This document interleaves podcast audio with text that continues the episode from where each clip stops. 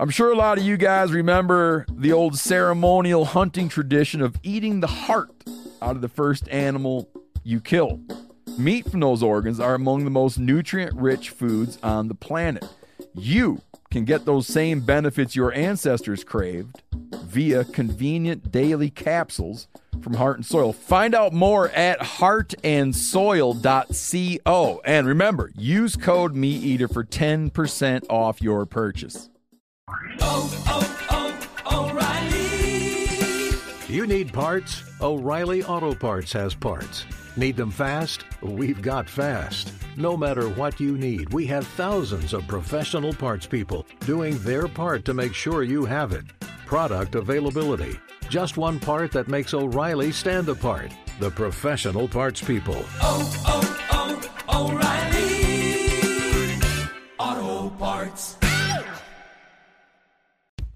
What's the best way to fish like a local? What if you could book a trip with an experienced local guide with the click of a button? Now you can with Fishing Booker. Now anyone can access enjoyable fishing experiences anywhere. Take the legwork out of setting up that trip and explore more than 30,000 fishing experiences at your fingertips. Just go to fishingbooker.com to get started and book your trip with a local guide. That's fishingbooker.com. Fishing Booker. Fish like a local.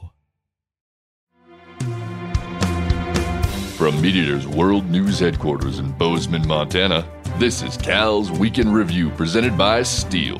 Stihl products are available only at authorized dealers.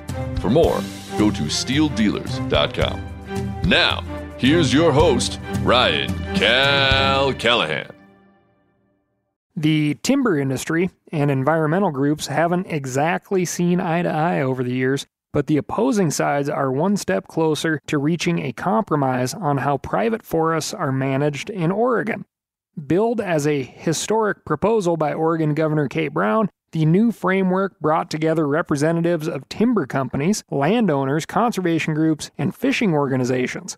They first announced their intention to hammer out a deal in February of 2020, and this week they said they'd reached the beginnings of an agreement. We were able to put down the contentious situations that we've had in the past, said Jim James with the Oregon Small Woodlands Association. I think that's an extreme positive for the state of Oregon. You might be wondering what brought the two sides to the table after decades of fighting. It's a good question. But both sides had political and financial incentives to bury their respective hatchets, or falling axes. We probably should say that'd be more appropriate. On the financial side, they wanted to avoid spending a fortune on a huge ballot initiative fight that was set to go down last year. Environmental groups had filed initiatives limiting their use of aerial pesticides.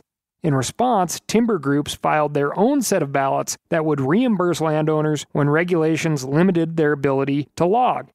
Ballot fights cost millions of dollars in advertising, and Oregon Governor Kate Brown has taken credit for convincing each side to avoid those costs and come to the negotiation table.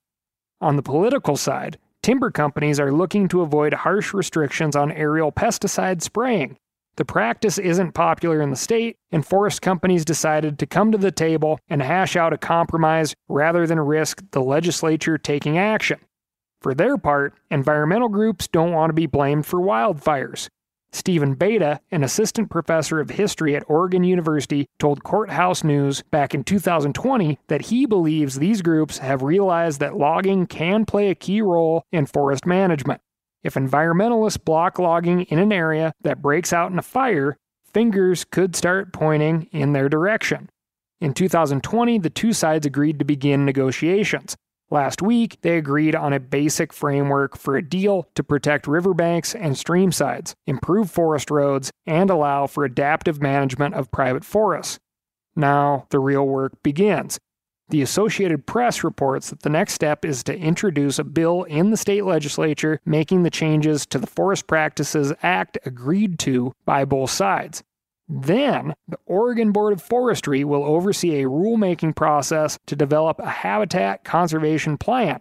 That plan will have to be approved by federal regulators and will work to allow logging and other industries to continue with a minimal effect on wildlife.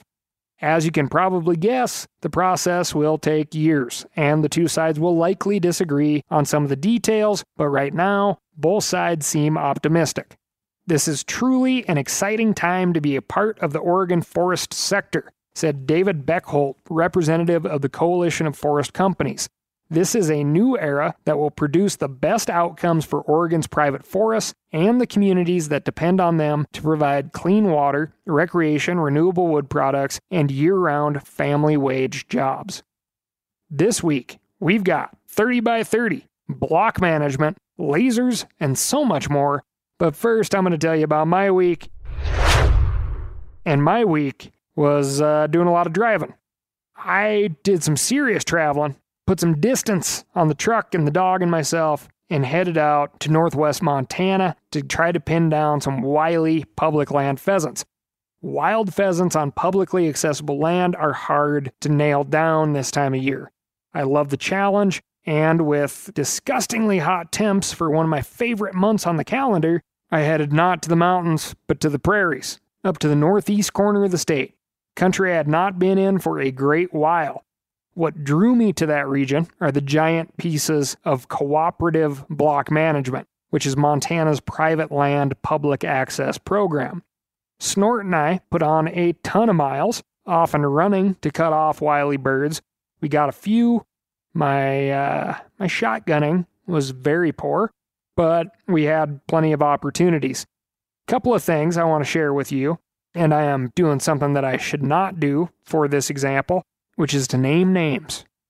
The McCabe Block Management Area, which Snort and I hunted Saturday afternoon and ended up with only one sage grouse, which was hanging a leg when it flew away. So if you were around that area and lost a bird, Snort and I got your back. Anyway, at one of the sign in boxes close to Highway 2, I was confronted with a long, poop smeared string of toilet paper here in front of this incredible access program to private land, and someone decided to literally poop on it in a very public fashion. I want you to know that I picked up your poop smeared toilet paper. It was awful. I didn't have a trash bag, so I had to kind of gingerly stuff it into a corner of the truck bed where it wouldn't fly around and touch all the rest of my stuff. I sleep in there, by the way. I didn't want to do this. It was gross, but I could not stand the fact that a landowner, someone who is giving a lot of access to a lot of people they generally do not know for not a whole hell of a lot in return, could show up and see what someone thought of their generosity in the form of feces and just, you know, say, we're not going to be in block management next year. Now, these sign in boxes, they all have a map and they have some information on the back. This particular form, and I'm going to read directly off the map, uh, we'll let you know what we could stand to lose. It says in 1996, 20 participating landowners consisting of 28,309 acres formed this BMA. At the very end of this, it says Hunters, police yourselves and report any misconduct or violations. That's the part I was getting at.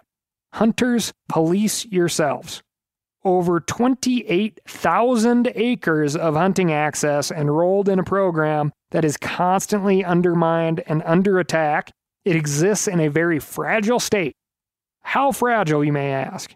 Well, here's an example for you Fort Keogh, another property this one owned by the United States Department of Agriculture and located basically in Miles City, Montana, is enrolled in the block management program and sees approximately 1,300 hunter days a season. However, this chunk of 55,000 enrolled acres is currently closed to access for reasons basically unknown. At first, at the very beginning of the season, when it was super hot and dry, the BMA was closed due to fire danger. But once the fire danger subsided, they got roughly three inches of rain out there, access was still off limits to the BMA. If you look a little deeper at the history of Fort Keogh and access, it wasn't very long ago when a couple of knuckleheads drove through a wet, cultivated field instead of on the nice gravel road leading to and from the fishing access site. That action by two individuals resulted in no more public use of the fishing access site.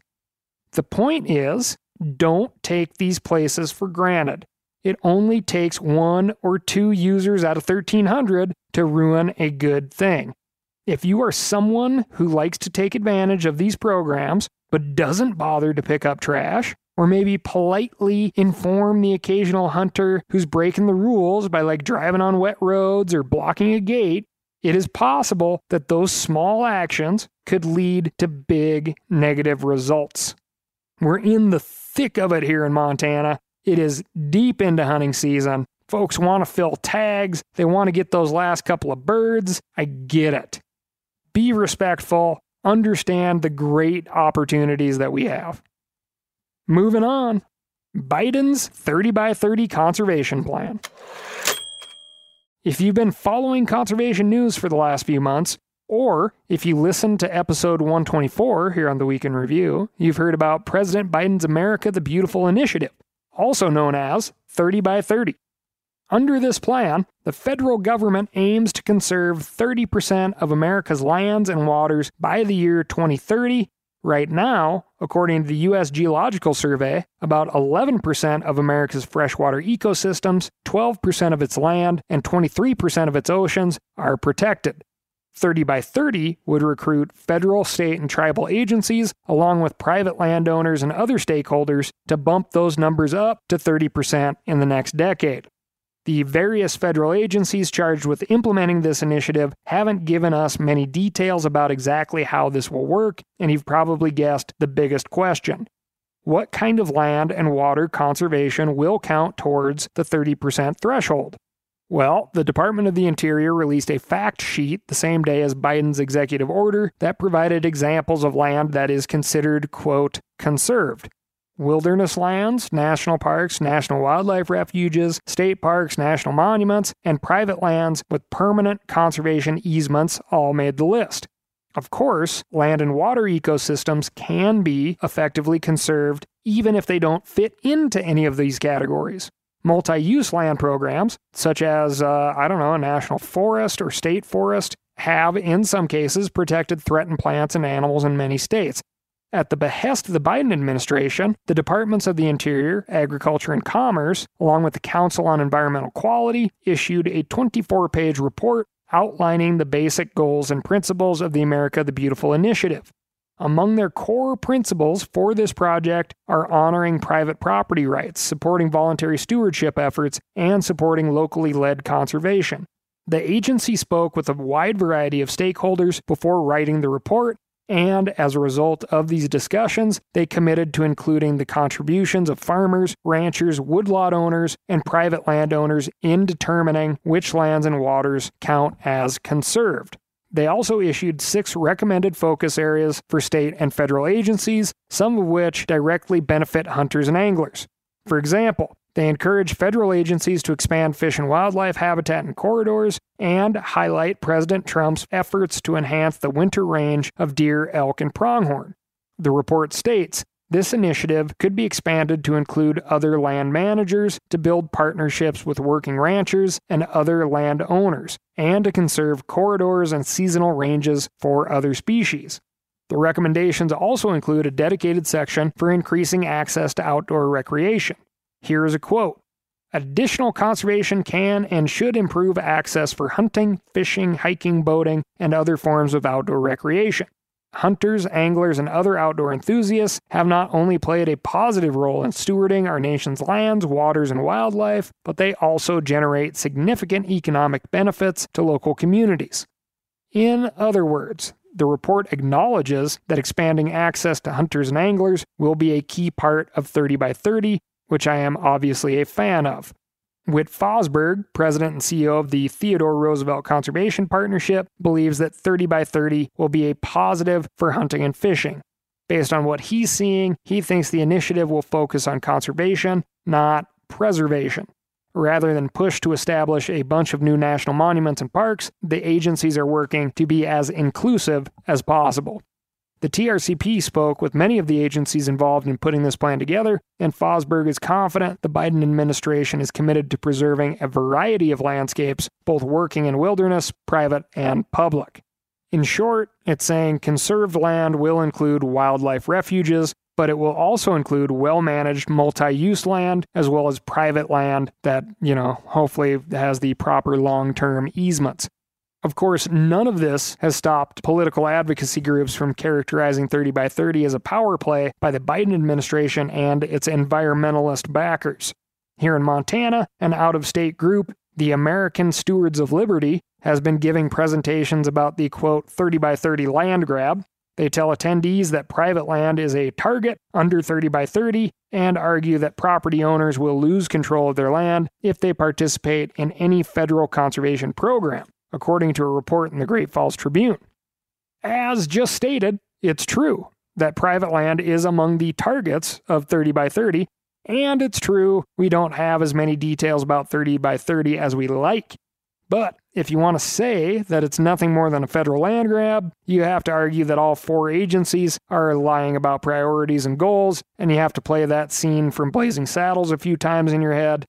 Land grab, land grab, see snatch. Unfortunately, there is one thing that stands between me and that property the rightful owners. That Mel Brooks knew how to make them. Politicians and officials lie. That's true. But the land grab theory mischaracterizes what we know about 30 by 30, and it's being used to scare people into political action and financial contributions. Let this be a lesson to the feds. If you roll out a big idea, roll out big facts to go along with it, or the vagary will be turned into fuel against your big idea. Fosburgh believes we'll know even more by the end of the year. In December, a coalition of agencies is expected to publish an atlas that breaks down exactly which lands the federal government will consider conserved. Once this is published, we'll have a much clearer sense of the criteria they're planning to use and what kinds of lands and waters could be added to reach the 30% goal. In today's political climate, it's easy to support our side and oppose the other side without doing our own research. But the hunting and fishing community is one of the most politically diverse communities in the country, and we owe it to ourselves and to each other to get our facts straight. We can protect wildlife, conserve the landscape, and help hunters and anglers do more of what we love best. Currently, there are more private acres set aside specifically for wildlife than all of our national parks combined in the lower 48. Private property owners are some of the nation's leading conservationists. Conserving 30% of our nation's lands and waters doesn't have to conflict with private property principles.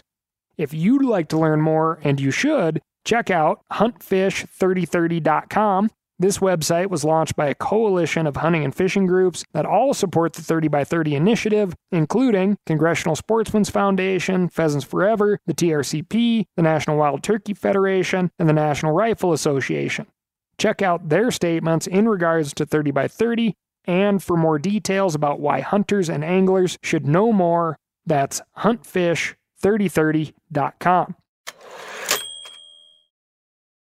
Now, a lot of you guys are familiar with the old hunting tradition of eating, you know, some organ, the heart or a chunk of liver off the first animal you kill. I had that when I was a little kid, and it was a big deal. Organ meats were always prized by frontier people who knew the importance of getting a lot of different minerals and nutrients. And as often is the case, those guys were onto something. Because organs are among the most nutrient rich foods on the planet. And you can get the same benefits your ancestors craved via convenient daily capsules from Heart and Soil made exclusively from regeneratively raised, grass fed, and finished cattle. Heart and Soil's unique freeze drying process means all those important nutrients are trapped in, ensuring you experience every one of the benefits of nature's superfood in a clean, convenient, taste free capsule. Find out more at heartandsoil.co and make sure to use code MeatEater for 10% off your purchase. That's heartandsoil.co. Use the code MeatEater. Hey, here's a simple but very meaningful gift idea for your mom or grandparent who lives across the country. Th- these are great, dude. These are really nice things to give to people. It's a digital picture frame from Aura. It's perfect for sharing pics of all the things they can't be there for, from family vacations to their grandkids' graduation. Let's say your mom comes out. You take a bunch of pictures of your mom with your kids or whatever. When she goes home, you can greet her at home with all those pictures you just took on the frame. And you can also keep her up to date by updating the frame from afar. It's all done online. It's a ton of fun. Comes with unlimited storage and simple controls on the frame so you can upload as many photos as you want and mom can pick the perfect one. See why it was named the number one digital frame by Wirecutter, The Strategist, and Wired. Right now, you can save on the perfect gift that keeps on giving by visiting auraframes.com. That's A U R A frames.com. Make sure you use the promo code MeatEater because for a limited time, you can get $20 off their best selling frame with that code. The code being MeatEater. Auraframes.com, promo code MeatEater. We've all seen plenty of gadgets and fads come and go, but here's one product that stood the test of time Seafoam Motor Treatment. Lots of hunters and anglers know that Seafoam helps engines run better and last longer. It's really simple. When you pour it in your gas tank, Seafoam cleans harmful fuel deposits that cause engine problems. I'm talking common stuff like hard starts, rough engine performance, or lost fuel economy. Seafoam is an easy way to prevent or overcome these problems. Just pour a can in your gas tank and let it clean your fuel system. You probably know someone who has used a can of Seafoam to get their truck or boat going again. I guarantee you've listened to them because I use it you know, regularly. People everywhere rely on Seafoam to keep their trucks, boats, and small engines running the way they should the entire season. Help your engine run better and last longer. Pick up a can of Seafoam today at your local auto parts store or visit seafoamworks.com to learn more. Moving on to the neglected Rise of the Machines desk. A company called Carbon Robotics has developed a self driving robot that targets weeds in agricultural fields and blasts them with lasers strong enough to cut through metal. The laser weeder, which is a name that gets right to the point, could be an enormous deal for the health of the country's food system and wildlife habitat. Right now, when it comes to weed control, farmers are between a rock and a hard place. If they do nothing, weeds run rampant, and studies have shown that more than half of an average corn or soybean crop can be lost. On the other hand, if they use herbicides, yields stay high, but a host of consequences follow. For instance, some herbicides kill not only the target weeds, but also the microbes in the soil. Those microbes are responsible for breaking down organic matter and making the micronutrients in that compostable material available for crops to absorb. So, when those microbes die, food crops can't take in as many nutrients, and consequently, the nutrient content of food declines. It's important to note that herbicide use in this decline is just one of many factors, but a 2009 study published by the American Society for Horticultural Science documented a 40% decline in vegetable nutrient content in certain areas of the US and the UK over the previous 50 years. Another huge problem is the phenomenon known as herbicide drift, which is also the least fun of the Fast and Furious franchise. I don't have friends. I got family. When one farmer or lawn owner or highway median supervisor uses herbicide, it often blows onto another farmer's field or onto the flowers that pollinators visit or onto the nests of nearby pheasants or it washes into a trout stream. Herbicides can have broad spectrum applications or very specific applications. In either case, you really want that stuff to stick to its target. Even if you don't care about the side effects, it's all pretty expensive stuff, so you want to be thrifty. It also might be making farmers very sick. Although the research is still developing, some evidence suggests that the herbicide glyphosate may lead to cancer, and that another, paraquat, may cause Parkinson's disease, and Roundup, a chemical as common as coffee on the farm, has tens of thousands of plaintiffs in a class action lawsuit in regards to the folks who did the spraying catching cancer. I could go on, but you get it. We need herbicide alternatives. And if we don't do anything, eventually soil health goes down so much that we can't produce enough food, and you know, real cataclysmic system failures follow that. Enter the weed lasering robot. The carbon robotics machine kinda looks like a Zamboni with tractor tires. Under the chassis, a series of cameras capture images of the crop rows. The computer's artificial intelligence determines whether a certain seedling is soy or lamb's quarter, and then the laser cooks that lamb's quarter all in a fraction of a second. But wait, there's more. Have you ever tried replanting the same raised bed with a different crop only to have last year's garden return? One season's crop is the next season's weed, as they say. And in a recent interview in Forbes magazine, the founder of Carbon Robotics, Paul Mikesell, gave the example of growing onions where you had previously grown carrots. Before, the robot had to spare carrots and zap everything else. But now, the AI can recognize the onions and zap leftover carrots. As Mikesell put it, okay, it's onion time, let's kill the carrots. Isn't that catchy? If there's ever a weed laser zapping movie, starring The Rock maybe, that's going to be the tagline. It's lame, but let's face it, as far as the garden puns in movies go, Joe Dirt, dare I say, cult classic, nailed it. Life's a garden, dig it? You make it work for you. Now, if you're getting the feeling that a 10,000 pound artificial intelligence robot that can kill 100,000 weeds an hour might be expensive, uh, you'd be correct. However, pesticides are also very expensive. You can't just drop by Ace Hardware and grab something off the shelf for some of this stuff. Weeds have adapted to stronger and stronger herbicides, and each new formulation takes more and more chemical innovation. That chemistry doesn't come cheap. In fact, according to the 2021 Crop Cost and Return Guide issued by Purdue University, herbicides now cost between 50 and $60 an acre, which is up from $18 an acre in 2015. It's now the second highest cost on a farmer's balance sheet behind fertilizer. We spoke to one of the paper's authors, Michael Langemeier, who said that herbicides follow an almost inevitable upward cost slope. Weeds get better, herbicide gets more complex, prices go up. Obviously, this can't go on forever.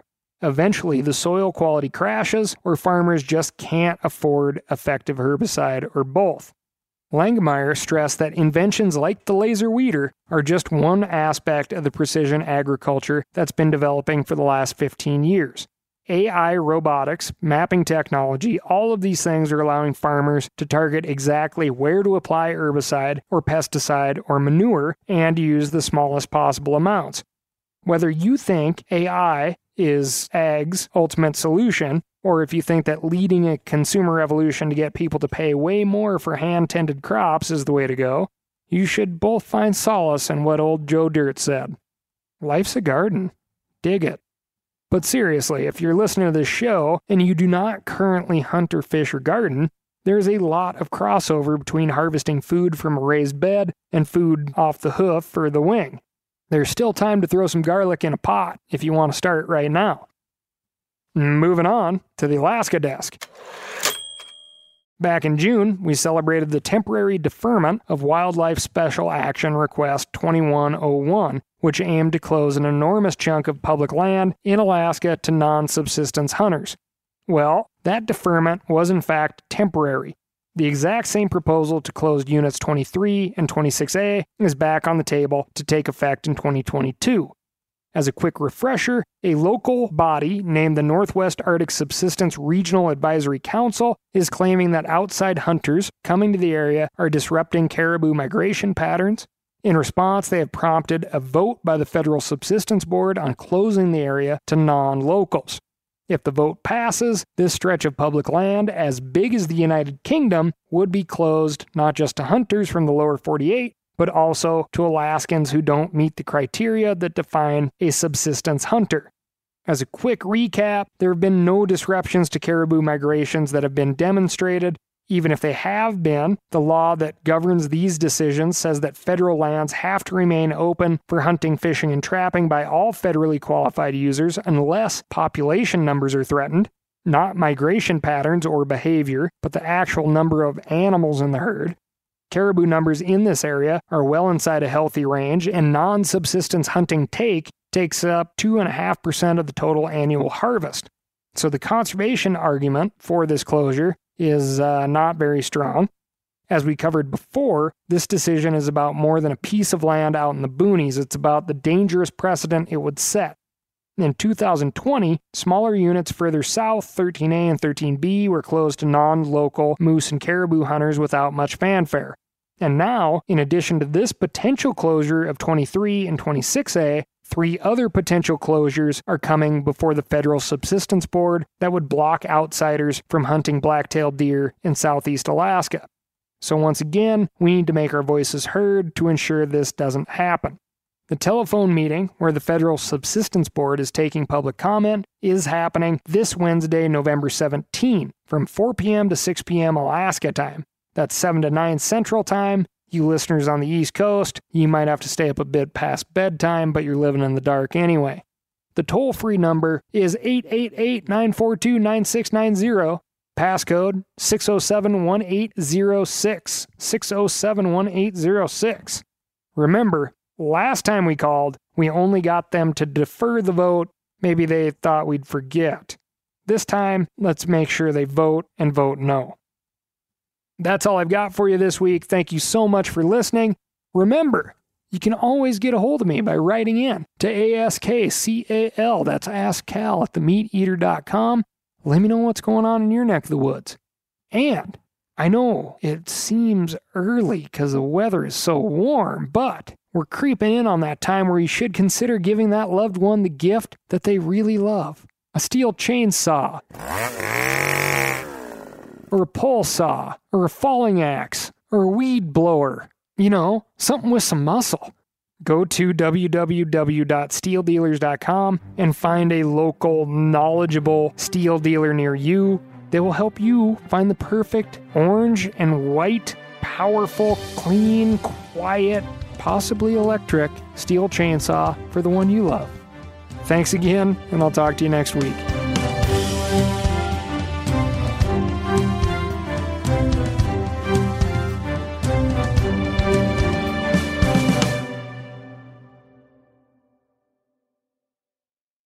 I'm sure a lot of you guys remember the old ceremonial hunting tradition of eating the heart out of the first animal you kill. Meat from those organs are among the most nutrient rich foods on the planet. You can get those same benefits your ancestors craved via convenient daily capsules from Heart and Soil. Find out more at heartandsoil.co. And remember, use code MeatEater for 10% off your purchase. Outdoor adventure won't wait for engine problems. Things like hard starts, rough performance, and lost fuel economy are often caused by fuel gum and varnish buildup. Seafoam can help your engine run better and last longer. Simply pour a can in your gas tank. Hunters and anglers rely on Seafoam to keep their engines running the way it should the entire season. Pick up a can of Seafoam today at your local auto parts store or visit seafoamworks.com to learn more. That's seafoamworks.com to learn more.